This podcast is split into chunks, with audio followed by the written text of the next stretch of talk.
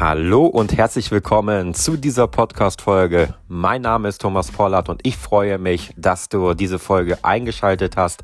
In dieser Folge geht es darum, wie du deine gekauften Kryptowährungen professionell und sicher verwahren kannst. Und wie läuft so ein Kaufprozess von einer Kryptowährung ab? Den kennst du schon, wenn du schon mal die ein oder andere Kryptowährung gekauft hast. Das heißt, wenn du ein Kryptoinvestor schon bist. Schritt eins ist, du meldest dich bei einer Kryptobörse bzw. Krypto-Exchange an. Das könnte zum Beispiel sein Binance, Coinbase, Kraken, Bitpanda und wie sie alle heißen. Da gibt es ja unzählige Börsen, wo du Kryptowährung kaufen kannst. Und da wählst du zum Beispiel die Kryptowährung Bitcoin aus oder eine andere Kryptowährung, die du kaufen möchtest und überweist dann Geld zu dieser Börse oder hinterlegst eine Kreditkarte oder nutzt ein anderes Zahlungsmittel, um dann dementsprechend diese Kryptowährung zu kaufen. Was passiert dann? Die Kryptobörse, die verwahrt jetzt in diesem Moment deine Kryptowährung. Und das Ganze kennst du vielleicht in der klassischen Bankenwelt mit deinem Geld. Denn du bekommst zum Beispiel deinen Lohn überwiesen auf dein Bankkonto und dann äh, verwahrt die Bank dein Geld für dich so lange, bis du zum Beispiel zu dem Geldautomaten gehst und dir Geld abhebst oder du eine Überweisung zu jemand anderen tätigst. So lange verwahrt die Bank Geld. Und genauso macht es die Kryptobörse. Diese Kryptowährung wird von der Kryptobörse so lange für dich verwahrt, bis du dann dementsprechend etwas tust. Also zum Beispiel diese Kryptowährung wieder verkaufst oder sie an jemand anderes sendest oder du sie auf eine sogenannte Wallet sendest, also eine Hardware-Wallet oder Software-Wallet. Dazu komme ich aber gleich.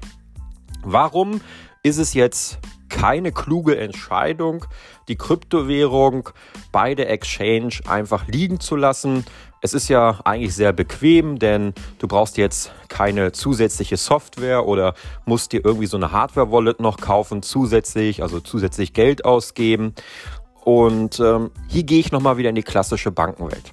Viele glauben ja, dass wenn dein Geld auf dem Bankkonto liegt, dass es dir gehört. Und grundsätzlich ist das eine Absprache zwischen dir und deiner Bank, dass wenn du zum Geldautomaten gehst, dass du auch dieses Geld bekommst. Aber solange die Bank das Geld für dich verwahrt, gehört das Geld grundsätzlich erstmal der Bank. Weil sie verwahrt es ja momentan für dich. Und klar, die Verträge, die sind natürlich dafür da, dass du immer an dieses Geld rankommst und so weiter. Aber rein theoretisch könnte auch irgendwann mal, wenn die Bank es möchte, aus welchen Gründen auch immer, sagen, ah, du kriegst das Geld nicht, wir brauchen das für Liquidität oder der Staat hat verboten oder hat das Geld limitiert oder sonstige Gründe, warum du dieses Geld nicht bekommst. Dann guckst du natürlich in die Röhre. Und bei einer Krypto-Exchange ist es ähnlich. Oder Börse. Denn wenn jetzt zum Beispiel die Kryptobörse pleite geht, dann sind deine Kryptowährungen weg. Es gibt jetzt hier keinen Einlageschutz oder irgendein anderes Gesetz aktuell im europäischen Raum, wo du eine garantierst, dass du Anspruch oder dann dementsprechend diese Kryptowährung bekommst von dieser Exchange.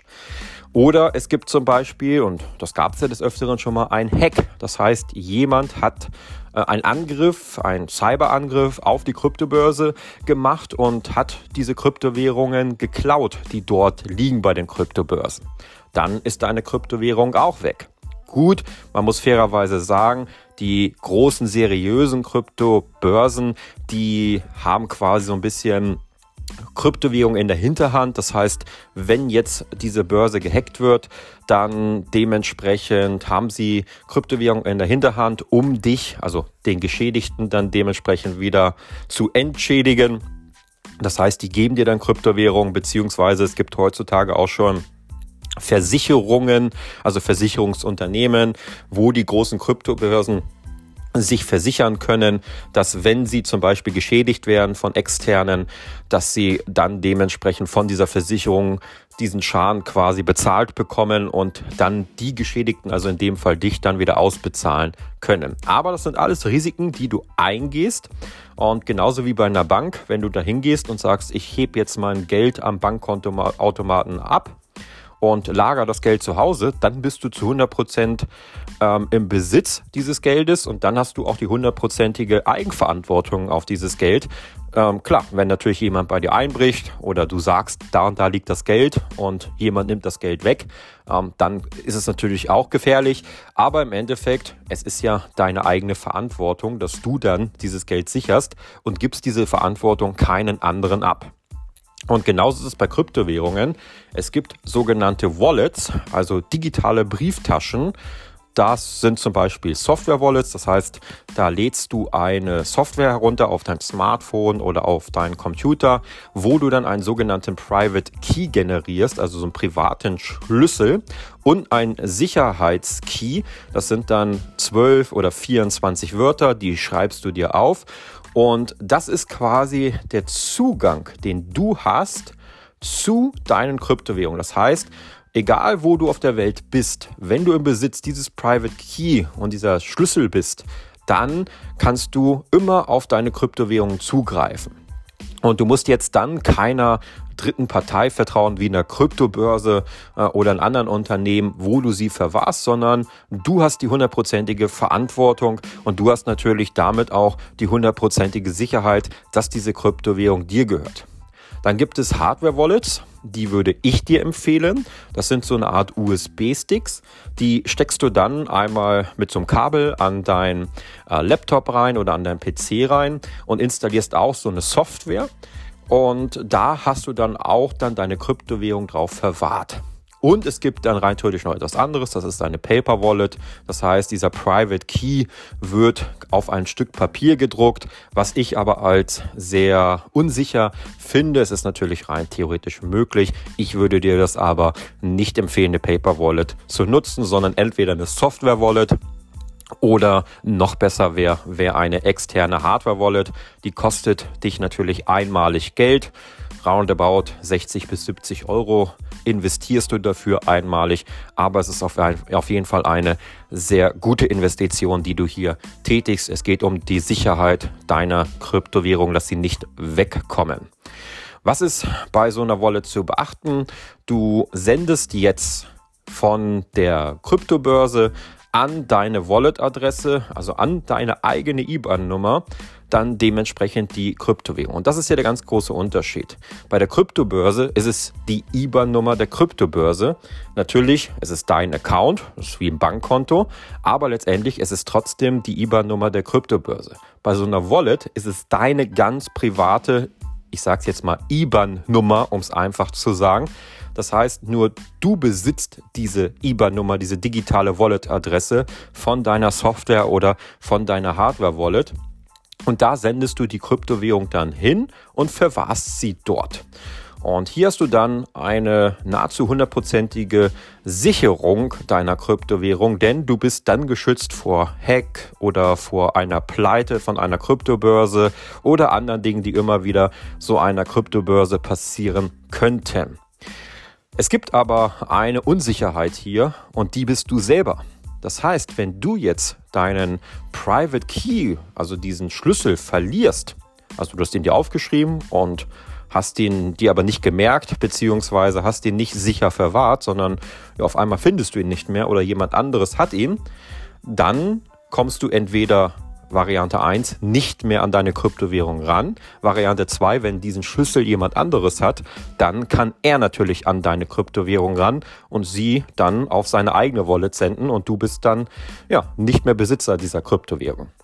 Also im Endeffekt, das größte Risiko bei einer Software-Wallet und Hardware-Wallet bist du selber. Aber hier hast du eine hundertprozentige Eigenverantwortung und musst nicht die Verantwortung der Exchange oder der Börse abgeben. Was ist hier so ein bisschen das Fazit? Ich glaube, es gibt nicht die richtige Entscheidung, die man jetzt hier treffen kann. Denn ich glaube, und ich will jetzt hier keinen angreifen, es gibt den einen oder anderen, der sehr vergesslich ist, der unordentlich ist, der so ein, ja, so ein kleiner Tollpatsch ist und einfach immer wieder alles vergisst und, und alles viel zu technisch ist und, und irgendwas alles immer verlegt. Dem würde ich persönlich raten, dass äh, er dann die Kryptowährungen weiterhin bei so einer Börse bzw. Exchange liegen lässt. Warum? weil im Endeffekt die Börse, die quasi ähm, verwaltet dann deine Kryptowährung, die sichert deine Kryptowährung und du brauchst nur deine Login-Daten, um immer wieder dich bei dieser Börse dann einzuloggen und dann kannst du deine Kryptowährung verkaufen, du kannst sie versenden oder du kannst sie gegen andere Kryptowährungen eintauschen. Das ist hier, glaube ich, dann die sicherste Variante, weil wenn du, wie gesagt, diesen Private Key verlierst, dann kommst du nie wieder an deine Kryptowährung ran und das Investment war dann für die Katz und ja, du hast dann dementsprechend einen Totalverlust. Wenn du jemand bist, der sagt, hm, ich kann sehr, sehr gut aufpassen auf meine Sachen und äh, ich bin jetzt nicht der Tollpatsch-Typ und das ist jetzt alles nicht böse gemeint mit Tollpatsch, aber vielleicht weißt du, was ich meine. Dann würde ich dir auf jeden Fall empfehlen, zu sagen, du sicherst die Kryptowährung für dich selber. Und das würde ich im Normalfall auch jedem empfehlen, denn es gab immer wieder in der Geschichte, dass Kryptobörsen gehackt worden sind oder dass es eine strenge Regulierung gab und so weiter und so fort. Also Kryptowährungen, das ist ja auch in manchen Fällen noch so ein bisschen rechtsfreier Raum. Und du hast, wie gesagt, keinen Einlageschutz wie bei einer Bank, dass du sagst, okay, bis zu hunderttausend Euro sind irgendwie sicher. Das hast du bei Kryptowährungen nicht. Und das musst du auf jeden Fall wissen und immer wieder beachten. Und du musst am Ende für dich selber entscheiden, ähm, inwieweit möchtest du deine Kryptowährung sichern, inwieweit möchtest du Eigenverantwortung übernehmen. Und danach triffst du die Entscheidung, ob du die Kryptowährung bei der Börse liegen lässt oder ob du lieber dann doch sagst, ich lade mir so eine Software herunter und sichere sie dort, beziehungsweise ich hole mir ein, ein U S B-Stick, also so eine Hardware-Wallet und sichere dann meine Kryptowährung da drauf und dann äh, quasi sind sie zu hundert Prozent in mein Besitz. Egal wie du dich entscheidest, du solltest dich immer mit den Konsequenzen vertraut machen, dass du nicht hinterher irgendwie ähm, dann dastehst und sagst, oh Gott, das wusste ich gar nicht. Deswegen habe ich auch diese Podcast-Folge hier produziert, dass du einfach jetzt weißt, welche Varianten gibt es, welche Konsequenz hätte welche Variante für dich und du alleine triffst jetzt natürlich die Entscheidung, für welche Variante du dich entscheidest. Das ist jetzt auch kein irgendwie Börsenbashing, also dass ich irgendwie ähm, die Kompetenz der Börse abvertraue oder abschreibe. Vor ein paar Jahren war es noch so, dass das Ganze sehr gefährlich war, auf so einer Börse seine Kryptowährung liegen zu lassen. Die großen Börsen heutzutage, das muss man fairerweise sagen, die lagern die Kryptowährung auch schon extern auf einer separaten Wallet. Also die Kunden-Kryptowährung, die lagern schon mal separat. Und äh, die meisten Kryptobörsen, die großen, die haben auch eine Absicherung gegen einen Hack. Das heißt, die legen immer quasi Kryptowährungen zur Seite. Das heißt, wenn jetzt ein Hack kommt, dann können sie mit diesen zur Seite gelegten Kryptowährungen die geschädigten Investoren wieder auszahlen, dass sie im Endeffekt dann nicht geschädigt sind. Und es gibt heutzutage für diese Kryptobörsen auch schon sogenannte Versicherungen. Das heißt, wenn jetzt ein Hack passiert oder an, etwas anderes, wo quasi dann äh, Kryptowährungen abhanden kommen, dann äh, tritt dann die Versicherung ein und äh, zahlt dann dementsprechend die geschädigten Investoren dann wieder aus. Also die großen Kryptobörsen, wie jetzt zum Beispiel Binance, Coinbase, Kraken, da muss man ganz fairerweise sagen, die sind schon sehr sicher, denen kann man schon sehr gut vertrauen.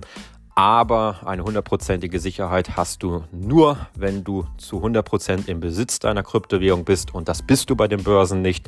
Dann hast du, wie gesagt, eine hundertprozentige Sicherheit, aber auch eine hundertprozentige Eigenverantwortung.